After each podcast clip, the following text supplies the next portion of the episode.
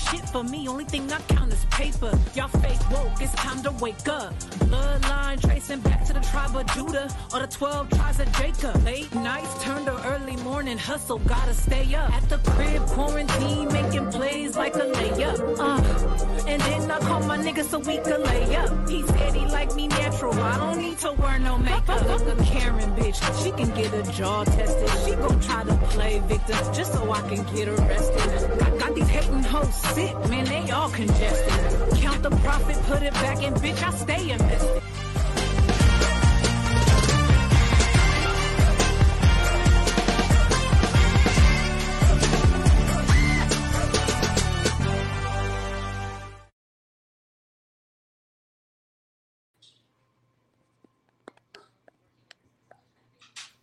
Oh, oh hello. Good afternoon, everybody. I'm like, I can't hear you. Hello. I know. I started. I'm like, wait a minute, my mic's not on. I'm like, good, hey, what? Good afternoon, Miss Carol Cake. How are you? I'm good. I'm good. I'm just waking up, but I'm good. Says I totally understand. I I've been partying all weekend, and oh, I am I'm exhausted. Today's my birthday. This is oh, happy birthday! Thank you. Um, because... Sorry, my dogs are acting crazy. Stop. Stop it. Hello, I'm sorry. yeah, that's okay, honey. Um, but I just, you know, when I met Angel and I she told me about you when I went and did my research and I was just totally amazed and had so much admiration for you. Um and Thank I you. just think that you're a force to be reckoned with and I just think you have so much to offer and so much knowledge uh, to give women that are, you know, coming behind you um, and that are trying to be successful in so many different aspects because I think that's important for us as women, you know, to be acknowledged for. We wear many hats sometimes, right. and that's never acknowledged. Um, and I think that you've been able to accomplish so many different things in so many different, you know, environments. And it's crazy because from athlete to real estate to being an, a business owner yourself, I mean, I just think that it's amazing. Um, and I want to give you your flowers, sis, because that's important. And I just respect you and have so much, like I said, admiration and just admire you for being the woman that you are. Thank you so much. I highly appreciate it. yes. Yes. So tell me, Carol, what first got you into music?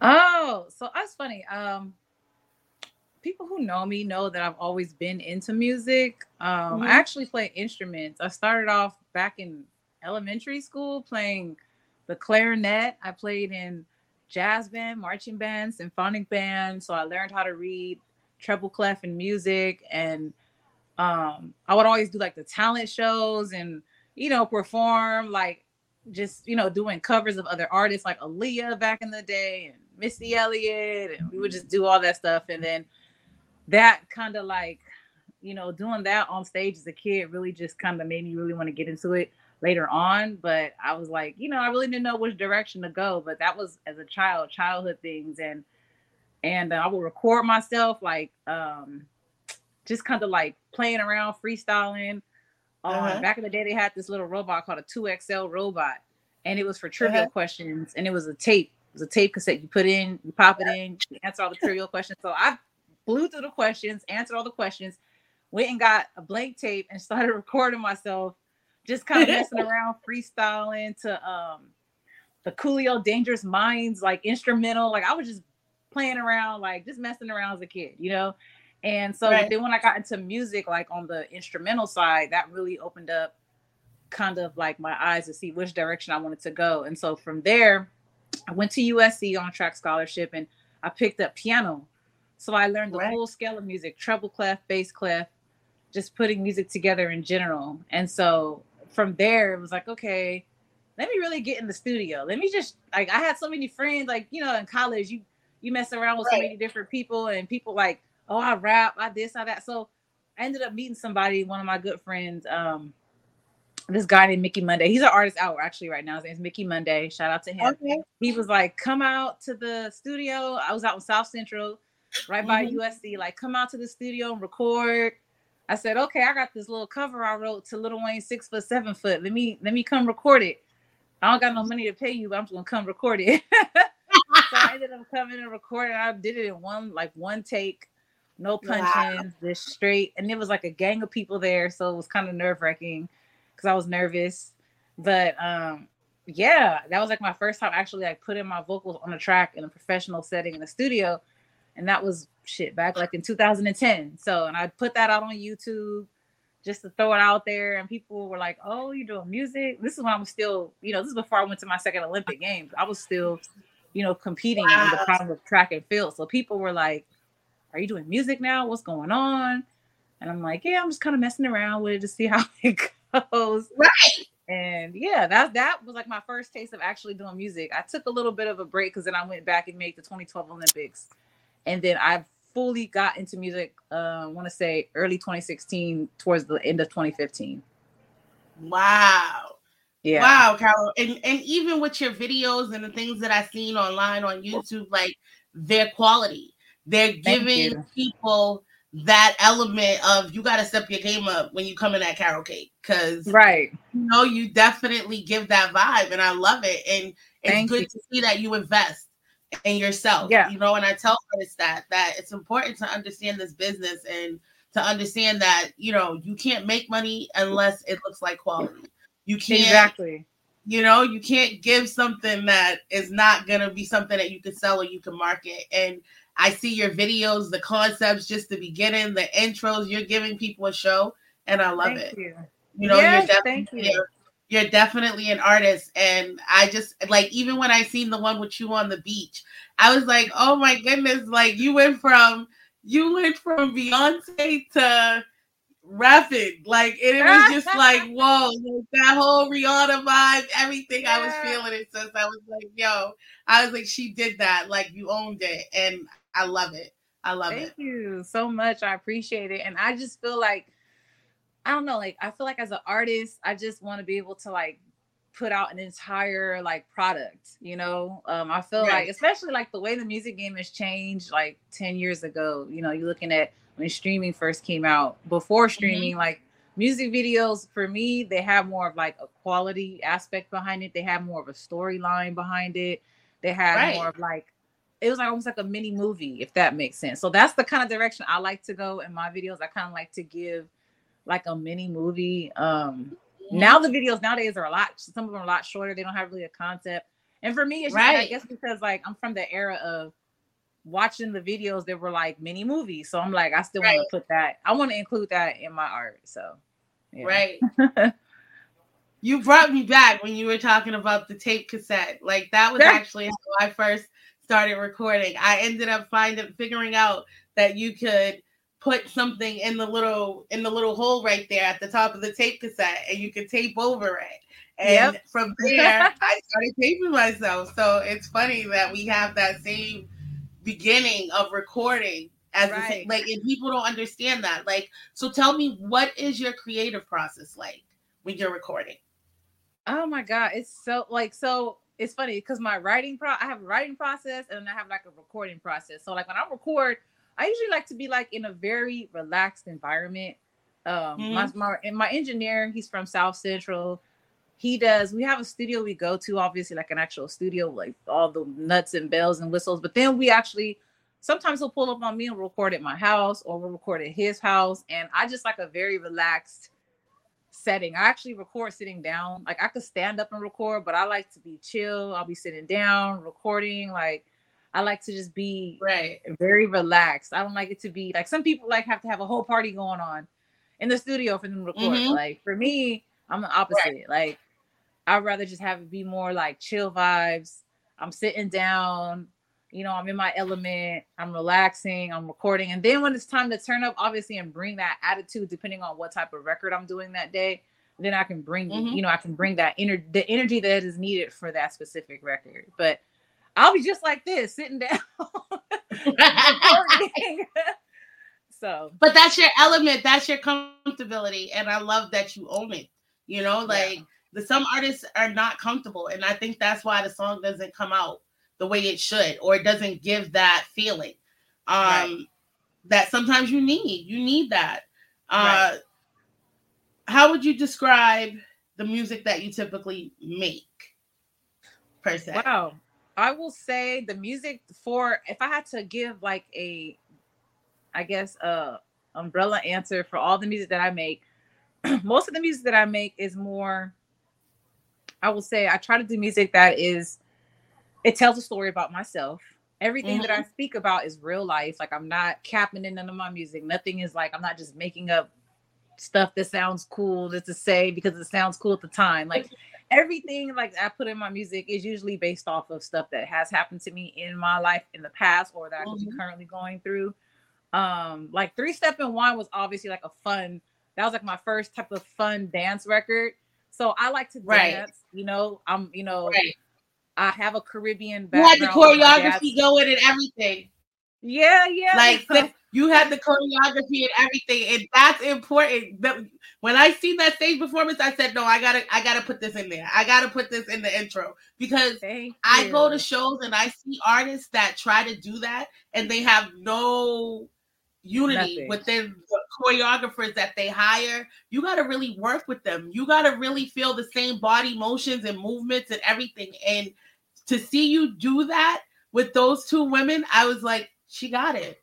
She got Thank it. You. She already know how to go and do a performance and, and have the right energy and she practiced because people don't understand practice is important. I yeah. see so many artists that show up with choreographers and they're not in line with the choreographer. And right. This, you did that. You did right. that for me. I I, I loved it. Yeah, I love just from that performance that I see. Ah, thank you. I appreciate it. No, and it's funny because it's funny people ask like, "What is your strong point as an artist?" For me, my strong point is my performance. Like I feel like mm-hmm. some people feel like their strongest element as an artist is maybe like being in the studio recording or their writing or whatever. For me, it's my performance. Like when it comes to performing, I just feel like I guess because I've been at it's because I've been an athlete so long. I've been an athlete for my entire life. I'm used to being on a different type of stage, competing, showing out, running, racing. So it's almost like when I go on the stage and perform, I kind of get that same type of high, like, okay, it's time to show up and show out. Like, let me put on, you know, right. it was like when I'm on the track, it's C Rod.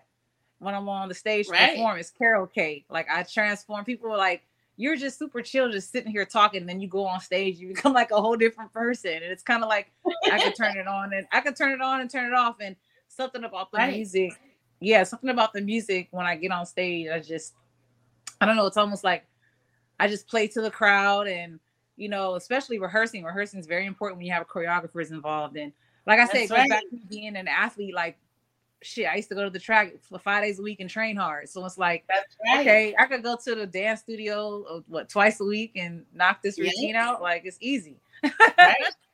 Yeah. Right. And that was the thing when I grew up, it was all about doing the talent shows and being yes. a part of and and like in our era, I grew up in the 80s. I'm actually 43 today. Okay. Okay. So Happy birthday. I grew up, you know, yes. I grew up in that era where you had to like dance that was your right. one way out the hood. Uh, right. Everybody, if you wasn't dancing, you was rapping, you was singing, you was doing, you was singing. You know, yeah. like that was your way out of the hood. That was your way to be noticed or to be seen, whether it be an athlete or music. Right. You know, right. Um, so that it's it's crazy to see that. Like it's like you have to really own it and you really have to rehearse and that's what makes the best artists and the best performers like i right. tell people you can be a great you know artist but you're not a great performer and you have yeah. to have a full package you have to yeah. be able to package that all up and and be able to sell it and it's important like and i think you own that i like i told you i was totally impressed i was Thank like you. I need to have her on the show. I need to show women that there's women out here like Carol Cake, like that really is out here doing it and changing the aspect of how women are viewed as just overall beings. You know, right. like we we have so many different uh just so many different aspects of us, you know, and being right. an athlete from artist to real estate like that takes time that takes energy that takes dedication yeah. you know? Yeah. and and loyalty and and passion you know? And i love that about you. I love that you have that. Thank you so don't much. don't stop having that. Thank you. I won't. I will not. I appreciate it you're inspiring so many women so tell me um how did you become the fastest woman in pr so basically, it's funny. Um, so my dad is Puerto Rican. Uh, he's uh-huh. born and raised out there, and my mom's from New Orleans. Born okay. in New Orleans, but grew up here in Cal. Well, be back and forth. I'm born here in LA, California native. Uh-huh. So my my roots take me back. And when I was competing back in high school, I ran for the U.S. team back in the day. I ran. I made the USA national team, junior national team when I was younger. And my wow. last name Rodriguez. So it's funny the Puerto Rican Federation had reached out to my high school coach and was like, "Hey, is she Puerto Rican? Like, what's what's going on? Like, her last name's Rodriguez. Like, what's happening?" And so found out that I could switch over, and represent my father's country. And I said, oh, Right. oh, that would be cool. Like that would be something cool to do. So I ended up doing that, switching over um, my senior year in high school, and then from there it was almost like okay, I ran, I competed, college, and I ended up going to USC on a full ride, and from there just went on and competed and. Because I started running really, really fast, I ran the second fastest time in the world as a as a sophomore in college, and that was amongst professionals. I was amongst people thought I wasn't going to come back to school. People thought, you know, she's leaving school, she's going to turn pro. I ended up staying in school because I wanted my degree, and so right. um, yeah, and so um, from then on, I just went on to compete, compete, and I ended up breaking all the records for Puerto Rico. I broke a bunch of USC records, Pac-12 records, and ended up Wow. running yeah 100 200 400 and even the 60 meter holding the records for all three of those four of those actually and then we went on to do the relay four by one and four by four relays which i anchored and we ended up breaking the relay team we ended up breaking the records for those so it was just kind of like a compilation of just meets and races and it was like while i was doing it that wasn't my goal my goal wasn't to be like I'm gonna be the fastest woman from Puerto Rico. No, my goal was just to run fast. My goal was to make the Olympic team. My goal was to medal in the Olympics. My goal was to just be the best I could be. And I ended up setting a record each time I ran, it seemed like. And I ended up kind of just, you know, creating this whole bio in the process. But yeah, Mhm. that's kind of how it happened. I love I definitely didn't plan on doing it. It was just like, you know, it's almost like I'm enjoying the process of competing and I'm enjoying the process of being an athlete. And then those were the results, you know? I love it. I love it. That's dope. That is so dope. Like I like again, like that the accolades and the things that you've accomplished, I think there's something to blueprint and show women, you know, like if we could have a Carol Cake seminar, I would be dope. I would I'm I would definitely sign up for that. We need we need Carol to teach us how to be, you know, multi diverse um entrepreneurs and women, you know, just forces in life. And I mean, and sometimes it gets hard. I know, you know, like people say I wear a lot of hats and I do, but I, if I didn't, I don't think I would be happy in life. You know, I don't think that one thing I never wanted to be boxed in. Um, and I see that is what you are, you know, in that in that element of I, I can do anything, I can do everything. I want to learn Right. everything. Um, and that's important for us as women to be as diverse and open-minded as possible. Um, just in life, you know, we're not one-dimensional people anymore. Um, I think that, you know, that's the new modern day women. Um, and you're one of those. I'm one of those, you know, and I appreciate it. we don't have to just be boxed in, sis. We could just do everything. And yeah, I love no, I, I yeah, I think it's important for us to be able to do multiple things. Like they always say, you need what seven, five to seven streams of revenue income coming in. So I feel Right. like I think it's important to build. You know, like one of the things I did want to do when I was younger was I wanted to be I wanted to be a mogul. I wanted to be a force. So it was like, Mhm. okay, I'm gonna do this. I'm gonna do this, and I'm gonna do this, and just I think it's important for us to be able to always to continue to learn. Mhm. You know, no matter what age we are, we're always once Right. we stop learning, it's like it's a wrap. like we always Right. need to be able to continue to learn and to grow and to reinvent ourselves. And on average, they say, you know, the average human being has what 10, 10 different careers maybe in their lifetime, and you could try Right. something and if you don't like it, don't be afraid to take risks. I think. I think a lot of people get a lot of people ended up becoming boxed in because they're afraid to take the risk of doing something new and different and you know Mhm. making foreign to them or maybe because they feel like they're worried about people saying well why are you doing this or why are you doing that or whatever reason it is i just feel like when we become afraid to take the risks it's like that's when we, we become boxed in. When Right. we look at ourselves like okay i want to try this. I'm going to really dedicate myself and you know apply the pressure i need to apply to to achieve what i want to achieve it's like then you're going to take the calculated risk and you might fail you might not but even failing or falling you're failing and falling forward if that makes sense. Like instead of just being stagnant in one spot and being stuck in a box so That's right. yeah. That's right.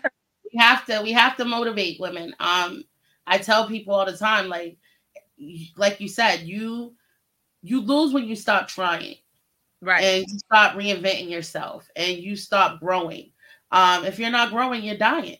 Like, Absolutely. Like you stay you sitting still, you know, like that's important for us to keep motivating ourselves and encouraging new development mentally um to expand our horizon. I, you know, that's a lot of times I've seen people, you know, just be very stagnant and right. not knowing how to grow outside of what they've always considered their normal, you know? And it's like, yeah, that's normal for now, but that doesn't have to be normal forever.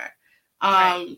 and you you're allowed to grow, you're allowed to try new things. And right. I, I just think that you've been a pillar in that. Um, and I wanted to know as far as who would you like to most collab with if you could?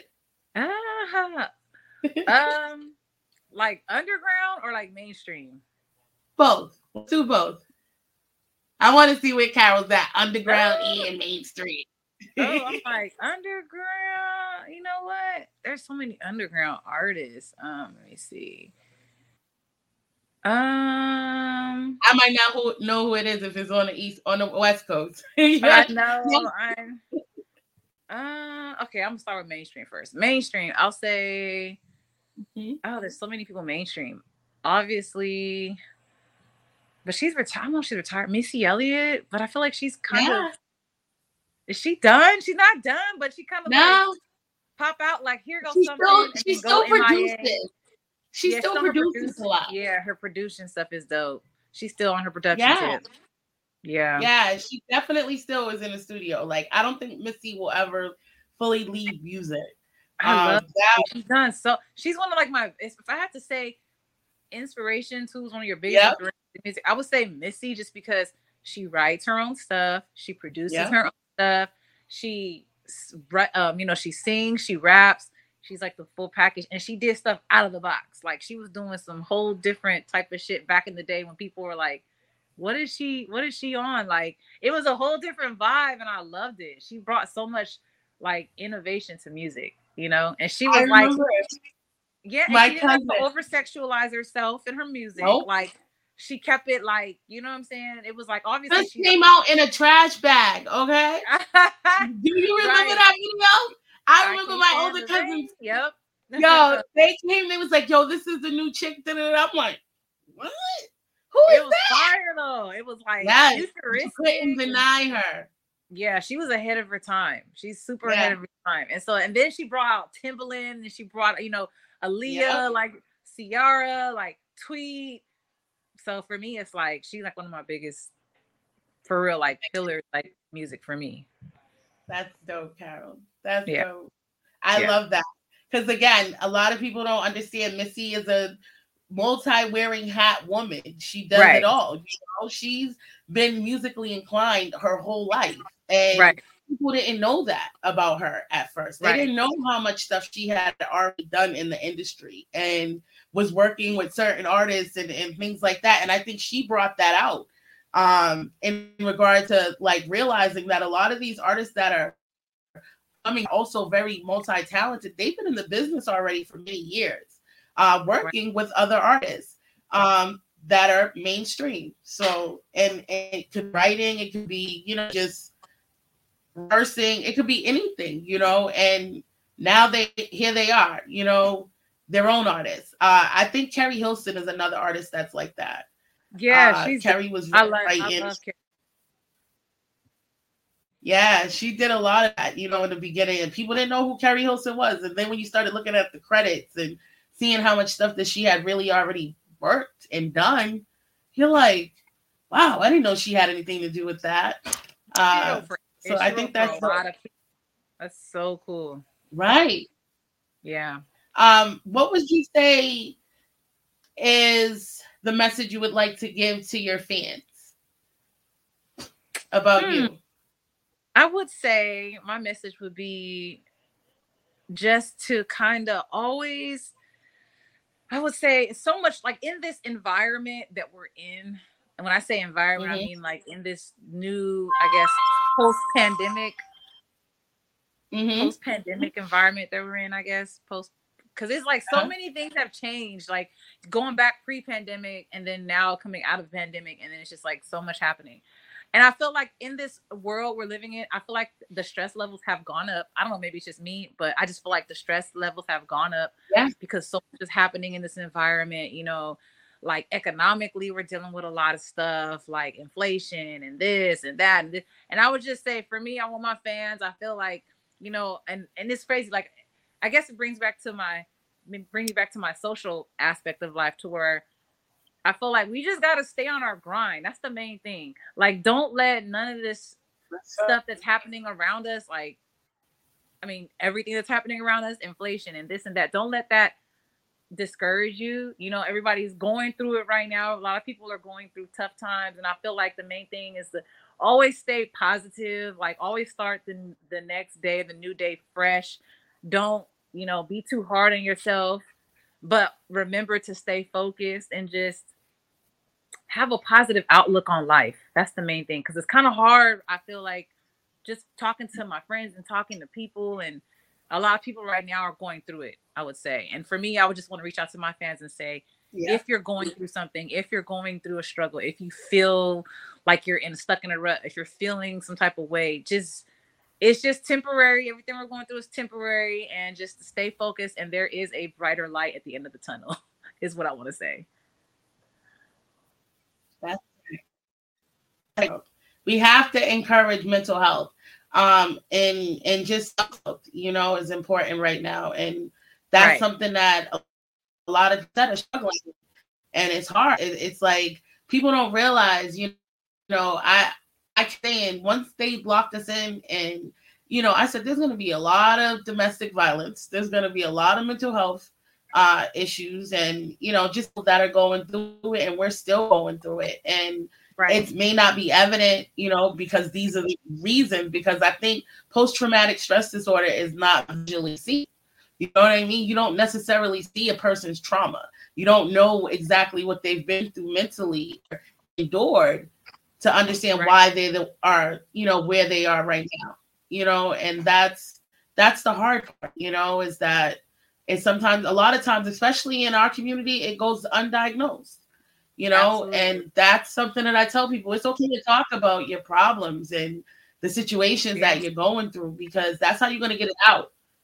Right. like, and I feel like in our community, you have to. Like, right. And I feel like in our community, we deal with it, we deal with it on a like the most dealing with so much. And then on top of that, we go out and then we deal with all the systemic bullshit that happens and it's just a lot. Like we're dealing with right. so much more on top of what the average, I guess, like you say, American, whoever deals with, we deal with so much more on top of that. So it's like we really just got to take care of right. ourselves. And even if it's like a day where you just like, okay, I'm gonna turn my phone off. I'm about to go outside, take a walk, get some fresh air, do something that I like to do, do something that I enjoy, just to kind of like, you know, give yourself that self love because stuff is, you know, stuff is hard, and it's tough, and it's a lot going on. I think it's just always good to just try to keep a positive outlook on life and try to not look at everything as right. You know, but any problem that you're going through mentally, physically, it's not the end all be all. It's just temporary obstacle that we go through and and I want people to understand that there's definitely we can overcome whatever we're going through and we are you know, there's a brighter light at the end of the tunnel for sure. That's right. That's right. Yeah it's all about you know looking for the right outlets you know i tell people that like you got to find the right outlets that are going to ease you that are going to calm you that are going to you know you know meditation is important i think that right. a lot of people don't understand our, our mind is usually our biggest enemy you know Absolutely. and that sometimes is like where we got to get our heads you know like or what we were trained to believe was okay or acceptable or right. you know and I just think as a woman, as a biracial, multiracial woman, I think it's hard for us. And I think that sometimes people don't realize that. And in right. honor of Women's Month, you know, I, yeah, I wanted absolutely. to bring you yeah, you know, and, and just show that there's sisters out here, there's people out here that are making a difference, that are getting up every day and not giving up and, you know, just going through the struggle and going through the fight of it because right. we know there's something better, there's something greater um, exactly. at the end of the tunnel. you know. So tell me, who would you say is your female inspiration of all time? Ooh, that's hard. Of In honor of time. women. of Yes. all time. Oh, because I love so many different ones. Um, Give me five. Give me five. five. Okay, okay, okay. Um, I see my top. Let me say, top.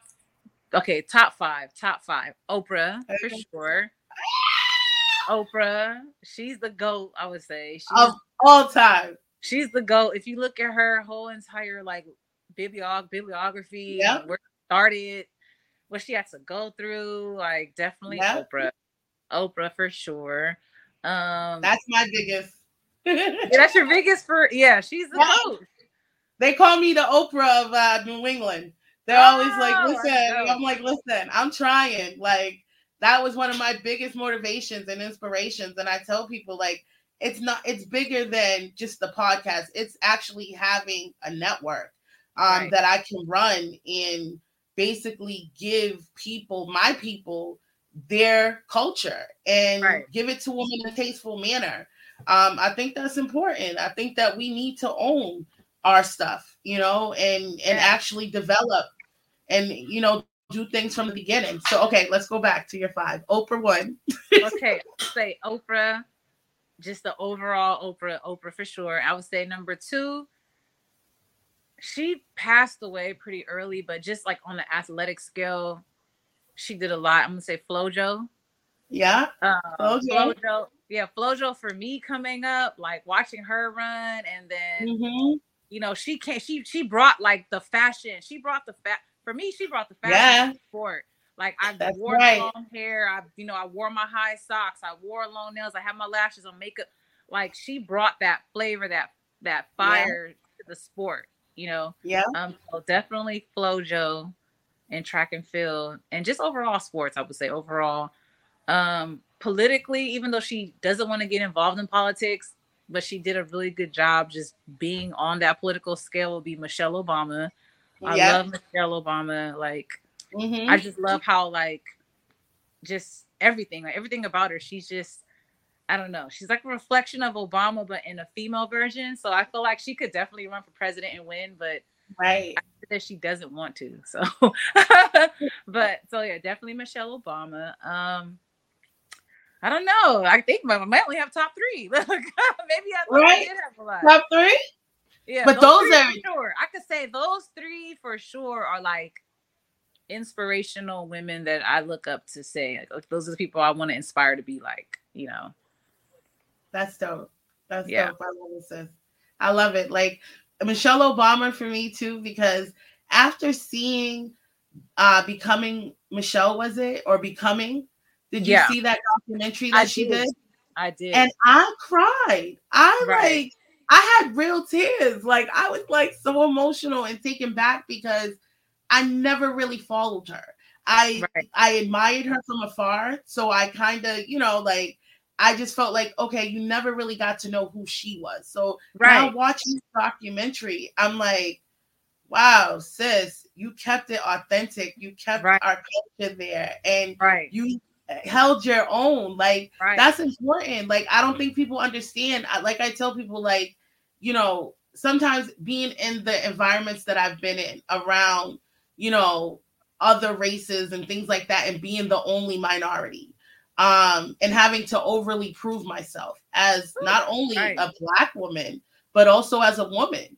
Um, and it's it is hard because why is that acceptable? You know, in our culture that oh, because we're black, we have to prove that we are just as much entitled or acceptable or acknowledged as any other race. No, it's not fair that we have to overly prove that, you know. You and I work and that- 20 times harder for sure. Like if you see us in a position, just know we worked 50 times harder to get there. to get to the position we're in. Like it wasn't no cakewalk, it was a lot harder. that's so- right. And That's speaking right. of that, when we were when you were talking, another woman came to mind. I don't know how I forgot her, but she's like historically, black historically, Madam CJ Walker. forgot. I got What you have? Oh my girl. The entrepreneur side, how she That's came right. like, did you see her series? Oh, yes. On, yeah, and so like, oh, sis. like, yeah, she was another woman. Like the that's first, the first woman millionaire, like period. That's and right. People don't, and people don't talk about that. People are like, oh, she's a Right. black person. No, she's not a the first black black millionaire first, period. off of Like, hair products. Yes, I first- always give her her flowers. the first female, like not just black female, the first female overall, the 1st Mhm. female millionaire ever, like ever. So yeah, Madam C.J. Walker. that's so dope. yeah, I have this book that I was given when I was a kid, and my aunt in California. I have family that's in California actually too. So shout out to them. Um, yay, they from Oakland. Um, but actually they're now in Sacramento, so that now they're in Sac. Um, but my aunts have been out there for over, I want to say 40 years. They were out there before I even was born. My Mhm. aunt, she moved out to Cali. She's a lawyer. She became a judge oh um, nice. yeah, she comes from a family of 10 kids. And the women in my life have been so inspirational and so influential that it allowed me to see that I didn't have to be boxed in, you know? Right. And I think that's important to be good role models and to be, you know, better leaders and, you know, just peer counselors to our younger people and our youth. Um, Right. whether it's, you know, just people we know from the neighborhood or people we know from you know our friends family however it goes i'm i'm the best cousin the best auntie the best because i want to give kids that opportunity to see that there's good people out here still making a difference and that you can do anything you want in this life Right. um and don't let your color your gender none of that slow you down because Right. there's space for all of us you know and i just think we need to own it you know we need to definitely give our women our flowers and you know just tell us tell us how much you've inspired and motivated so many other people you know and and i think that's important as women. I like i said to somebody uh, they asked me with working with men and working with women what would you say is the big difference? For me, yeah oh, oh my gosh. Um, I feel like it's okay. I don't want to sound cliche, but it is a man's world. Like they say, a lot of it's a man's world, quote unquote. And then coming from, you know, being an athlete, which is which is another male-dominated arena, and Mhm. then going into music, which is another. It's starting. They're starting to have more female rappers, which I'm I'm excited about, but right it's still overall a male-dominated industry. And for me, it's just like it's hard. I would say it's harder for us women to work with men just because there's so many different elements that become involved, especially like in, in athletics is totally different. In athletics, is like either you're you're you're you're producing and you're doing what you're doing and you're you know you're running fast and you're not, or you're competing well or you're not. It's just real like kind of like black Right. and white.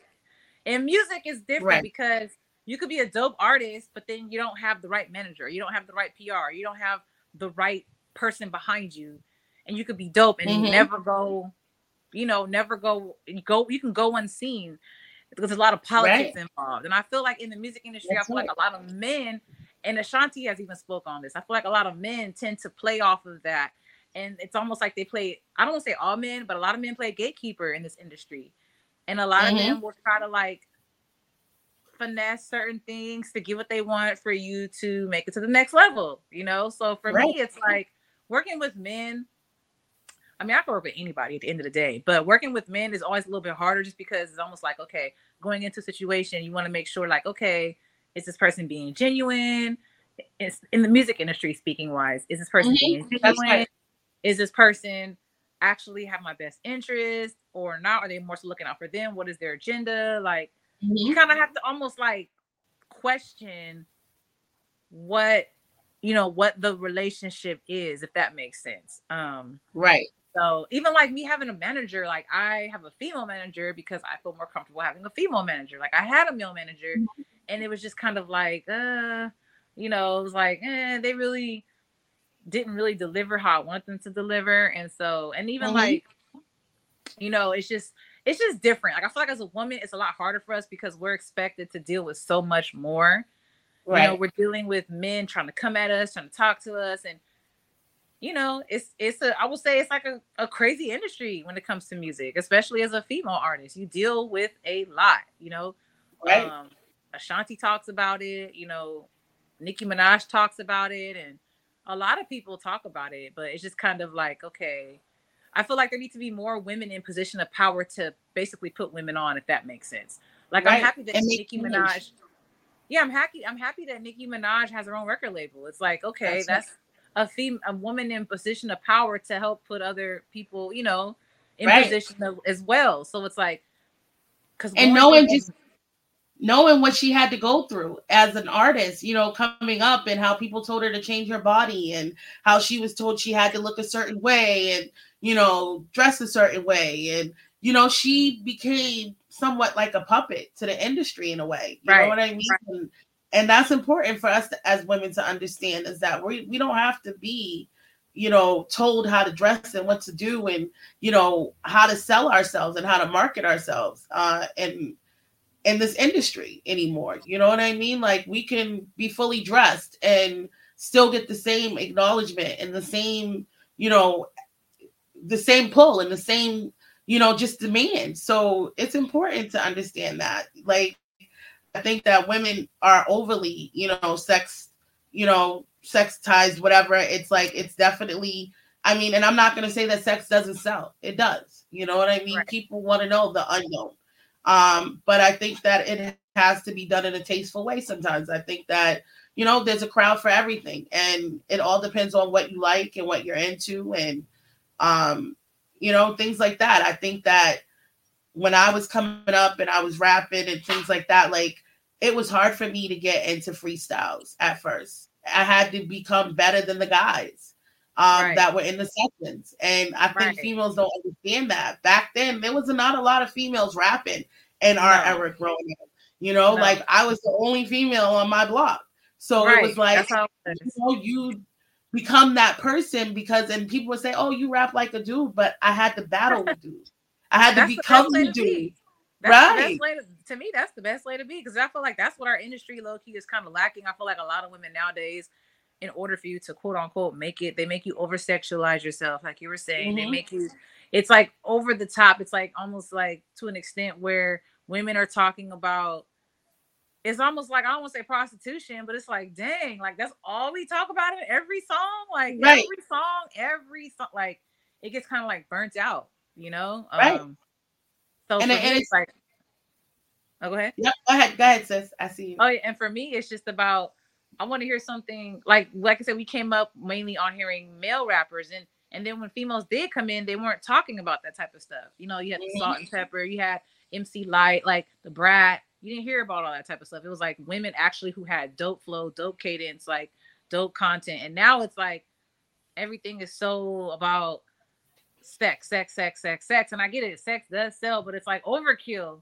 It's overkill, right. especially with black women. It's like, why do we black women have to over sexualize ourselves? When you hear about some of the few white female rappers, they really don't have to over sexualize themselves as much as we do, you know? Right. And I feel like for me, it's just like overkill. So it's like, Right. it's time to kind of start bringing out this new era of rap of female rappers to not always talk about being, you know, I'm scamming this dude or whatever, whatever, my pussy that I don't know if I can cuss, but whatever, you know, Yeah, you can. saying all that type of stuff. Yeah, Right. like, all, like every song, every artist is like the same. And you know what? That brings me back to like Glorilla. She's a new female artist, and I actually Mhm. admire a lot of her music, even though Mhm. people say she rap like a dude. She sound like a dude. Right. She, I like Yeah. her style because she's not talking about the same shit over and over. She's not talking about oh, you know, over sexualizing herself. She has like Right. a tough kind of like, and I like it. I'm like, okay, finally something different because right. I'm just tired of hearing like the same old, same old. Like, you know, Mhm. it gets, it just becomes burnt out at some point. Exactly. And and this is the thing. I love Remy.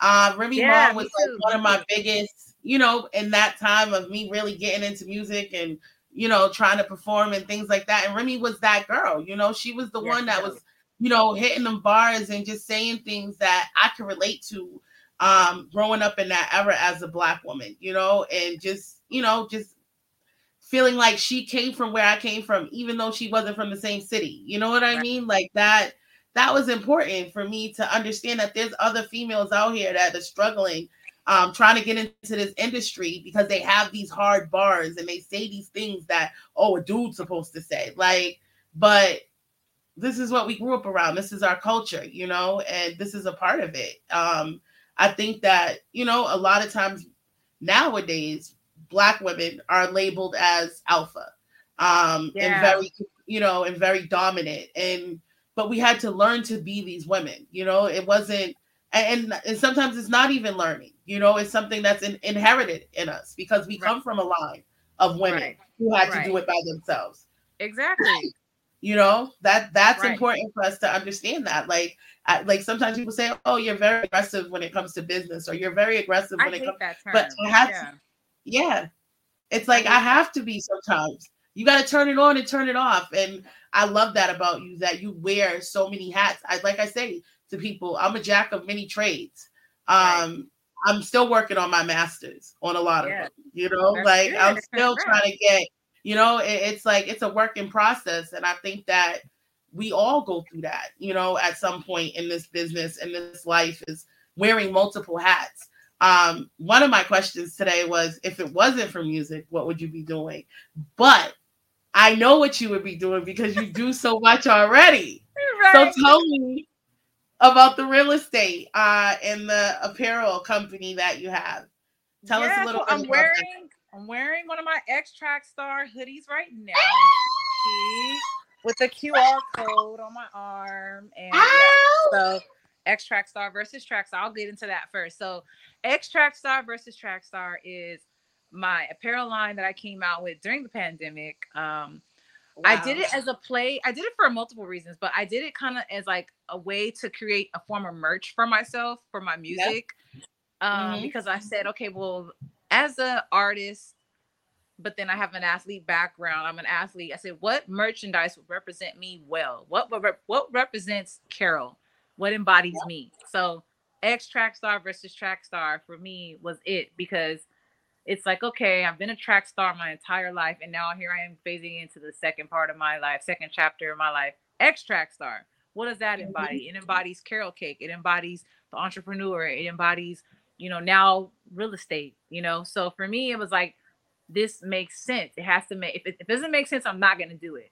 You know, that's right. And and then another reason why I came out with this clothing line is because I wanted to raise awareness about the sport. Me being a hardcore track and field, I would say I'm a fan of track and field, and I'm an athlete of track and you know a competitor or com- was a former competitor of track and field, and I felt like the sport just goes so unnoticed to an extent, right? Because I feel like as an as a track and field former track and field athlete.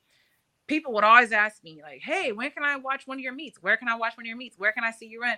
And it was just like I have to like send them all these different links or send them like my whole schedule or like my agent would send me like my entire my race schedule and I would send it to them like you know try to come or try to stream it on you know um different like channels but I just feel like track and field doesn't get the recognition or it doesn't get the flowers that it deserves and even though so many people competed in the sport at one point in their life you know right. a lot of people competed in high school junior high you know, so That's went right. on to college.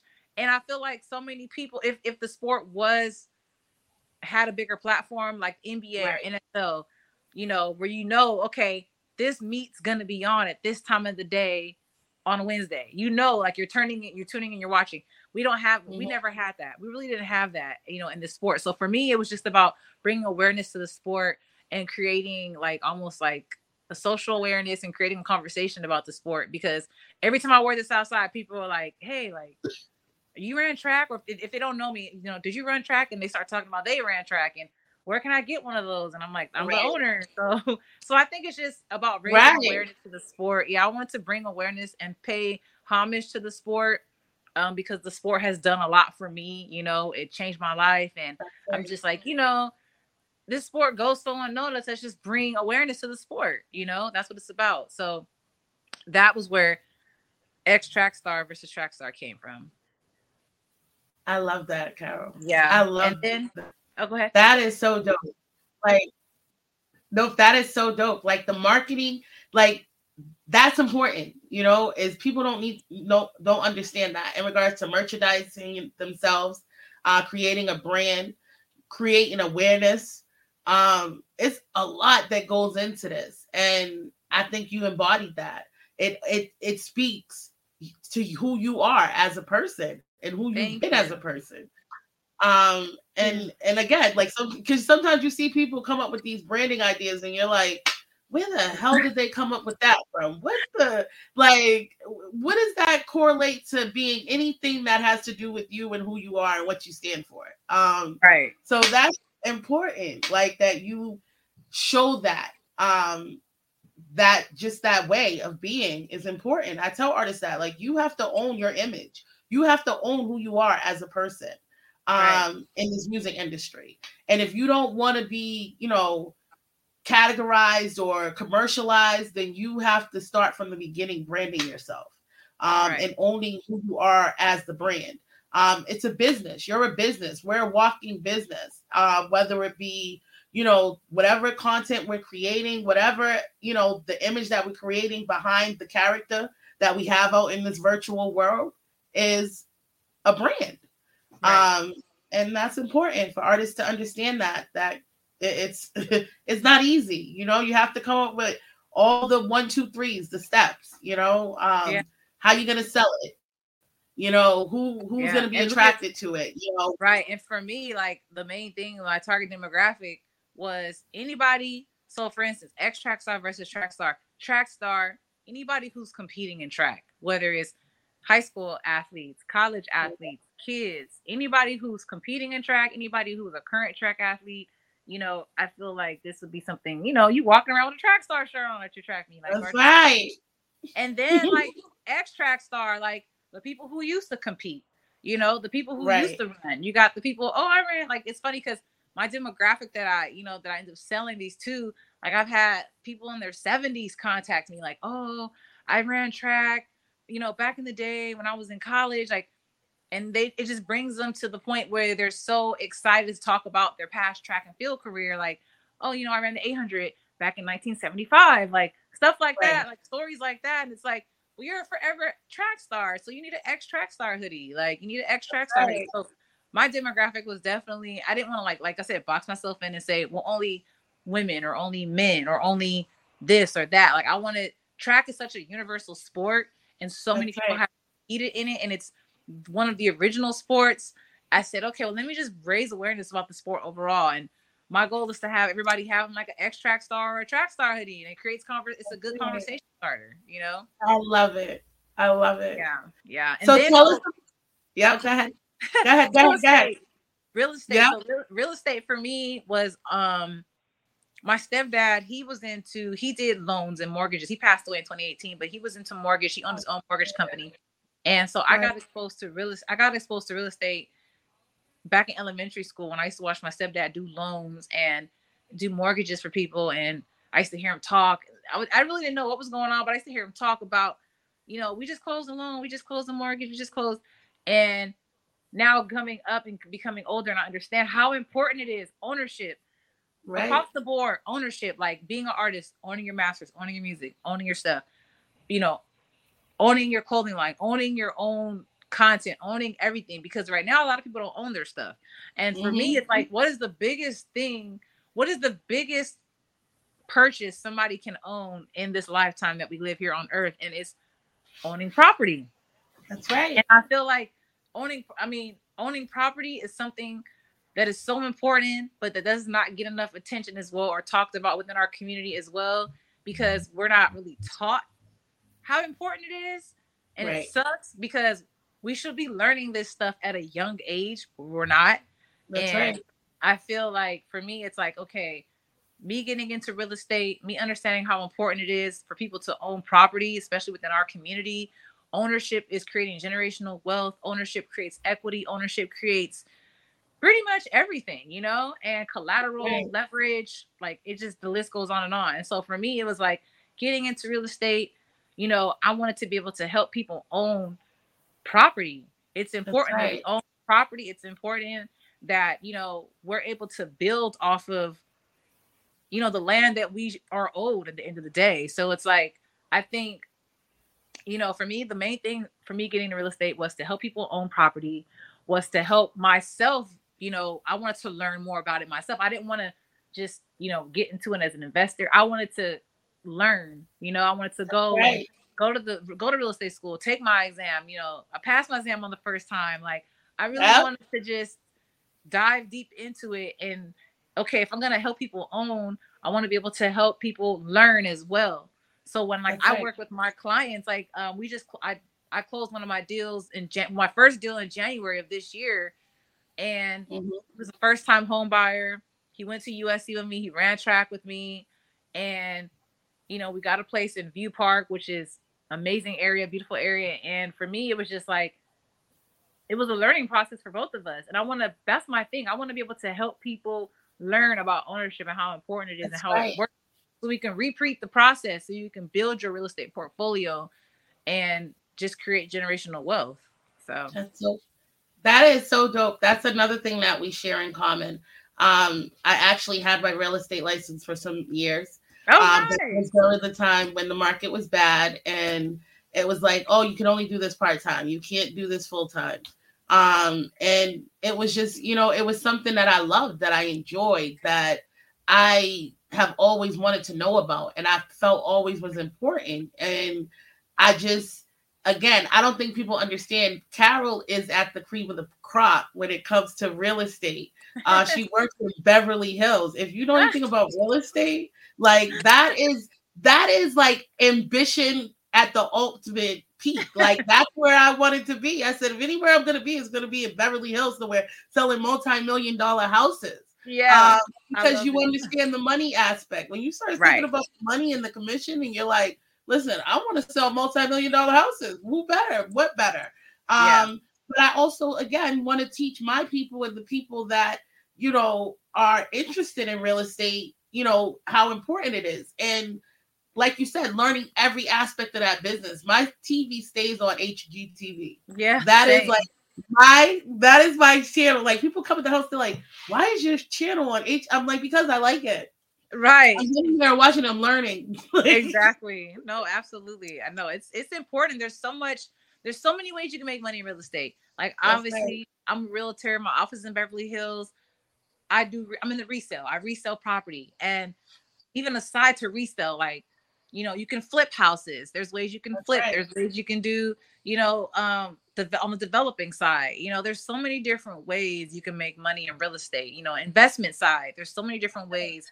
And so for me it's just like i want to be able to you know i'm in i have my license i'm helping people purchase property but i definitely want to help people just build their portfolio and, and i want to build my portfolio. And that's you know that's, that's where right. i'm at with like i think it's important. I think it's it, I think it's important for people to get out of the mindset of like getting stuck in the like I'm just gonna rent, rent, rent, rent. Renting is cool, but it's right. like I always tell people if you have the money to buy, buy now. Like if you right. have the money to buy, and people like, well, I'm gonna wait for the market to.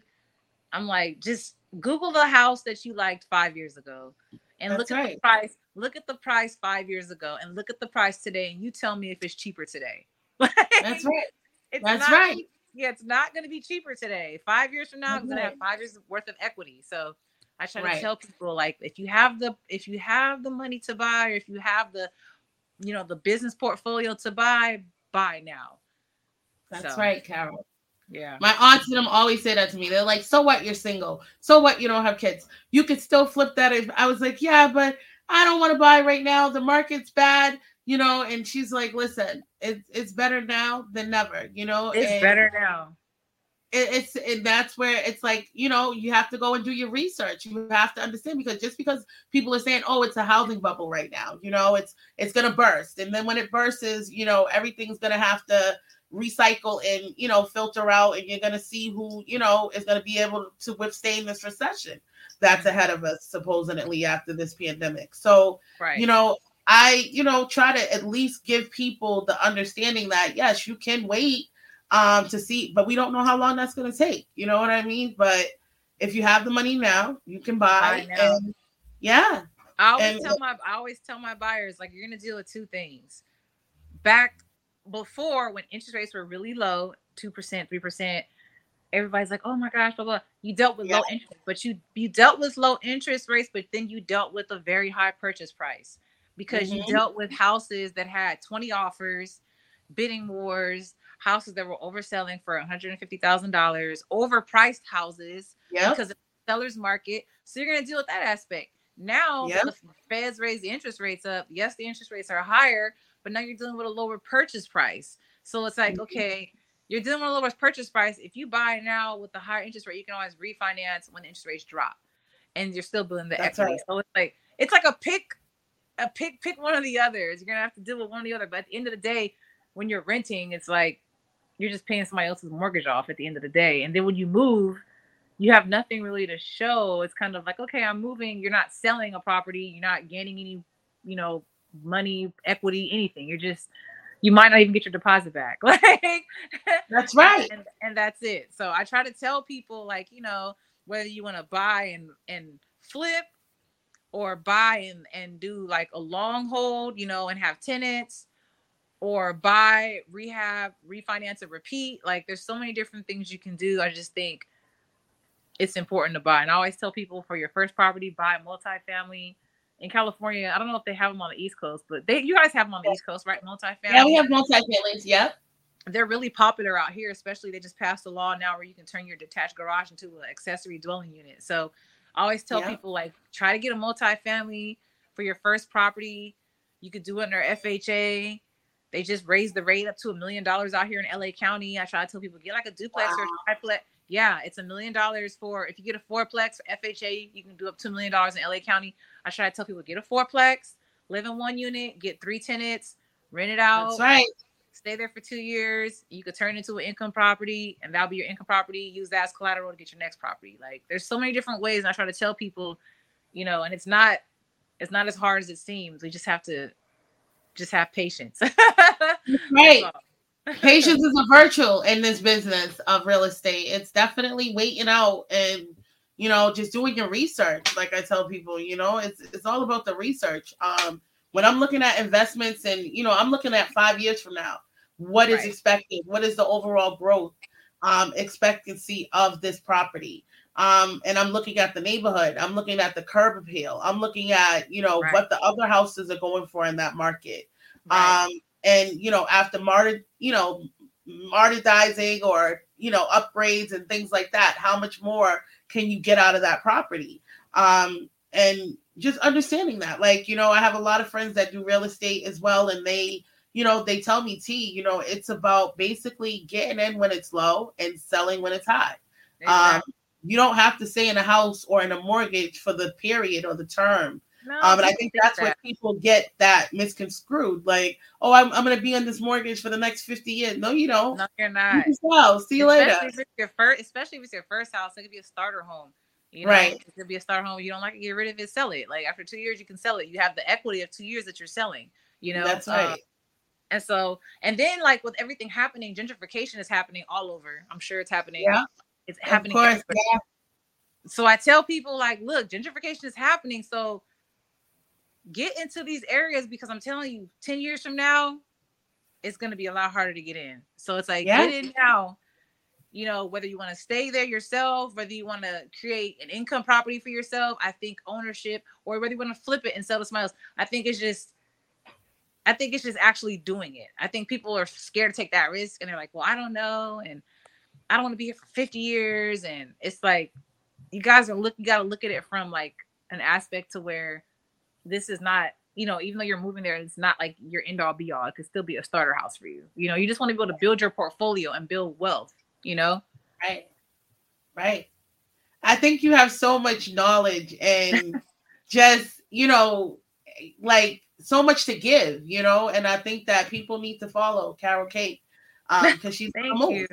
Uh, what's next sis for you um i know i took I had talked to Angel a couple weeks ago, and she was like, "We trying to get Carol out here." I said, "Well, you get her out here. We gonna get yeah. her some." Okay. I want to come out to the East Coast. I love the East yeah. Coast. Oh my gosh, I love East Coast. So hopefully, I'm out there soon. I know like the the weather. Hopefully, it gets a little warmer, and I can come out there when it's a little warmer for sure. But I love, I love the East Coast so much.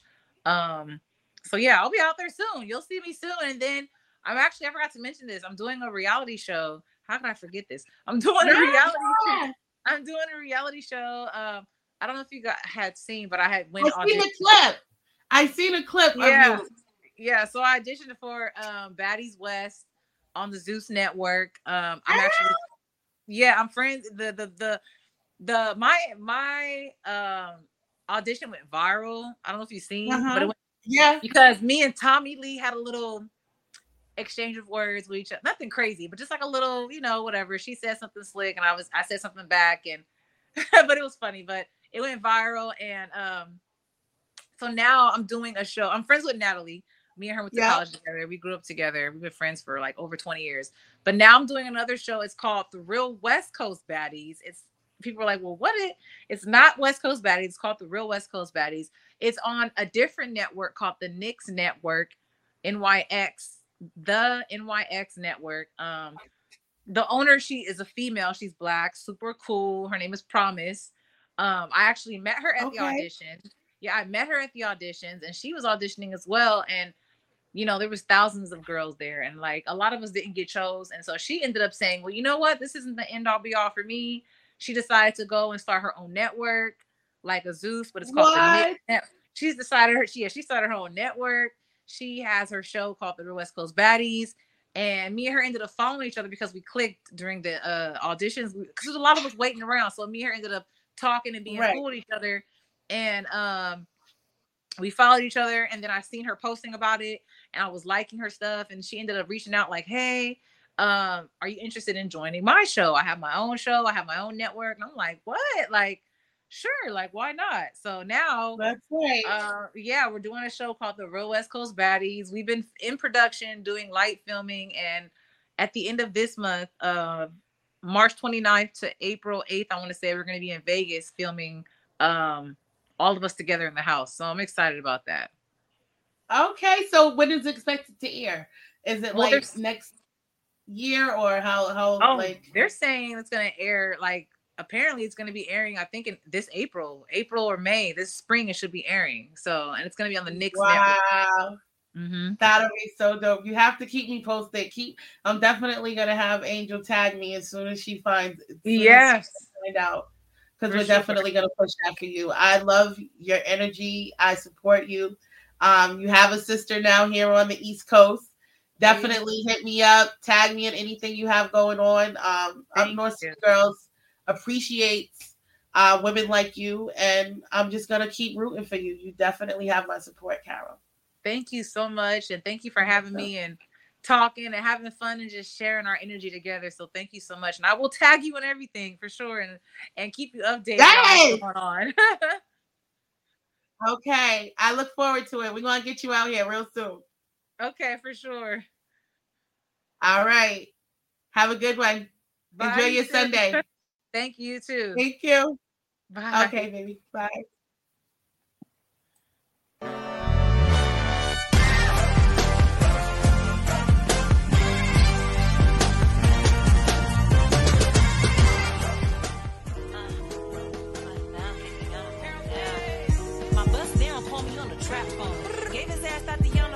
Ringtone. What you mean where I'm at? Shit, I ain't at home. He in his feelings. He said he ain't sleeping alone. Bust down, put this pussy in his mouth. He let his grill in, cause that nigga from the south. Wanna fuck with me, I'ma turn his ass out. Tryna post me on the gram, cause that nigga chasing cloud. And I'ma act like I don't know you when I see you out. These niggas for everybody, I just want them out. Nigga play a position, like you running routes. And all the ballers looking for me like I am the scout. He wanna slay, said a cakeana. Got his baby mama mad, that bitch a Haitiana. Man without the nice scars, no fakeana. Said he wanna taste, I'ma sit it on the Spaceyana. Carol, Carol, Carol, Call me the head honcho, bitch. I pull my weight back out and live. Scoring points with no assist. You are a fraud, I am legit. Oh, you mad cause you talking shit just for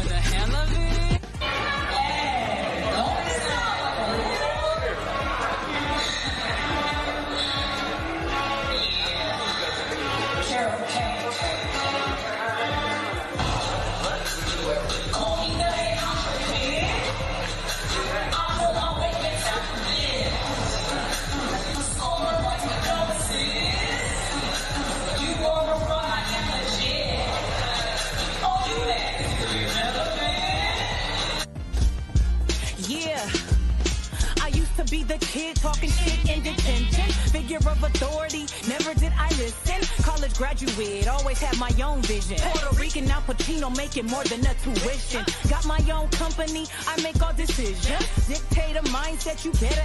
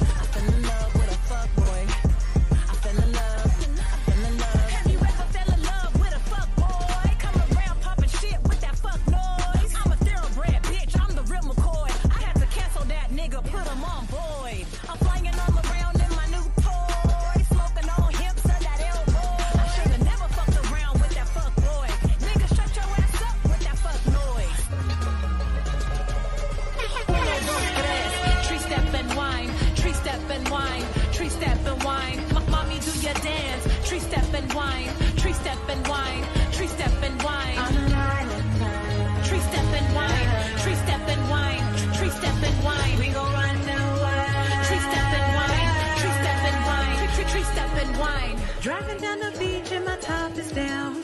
Got the Kim's bumping that island sound. Police on my tail, I ain't slowing down. Need that rude gal living in that West Coast town. Uh, Aboricua, que bonita, that makes it Puerto Rico to all of my chicas. Aboricua, que bonita, that makes it Puerto Rico. Be about your cake, step your game up. Don't count on nobody to do shit for me. Only thing I count is paper. Y'all fake woke, it's time to wake up.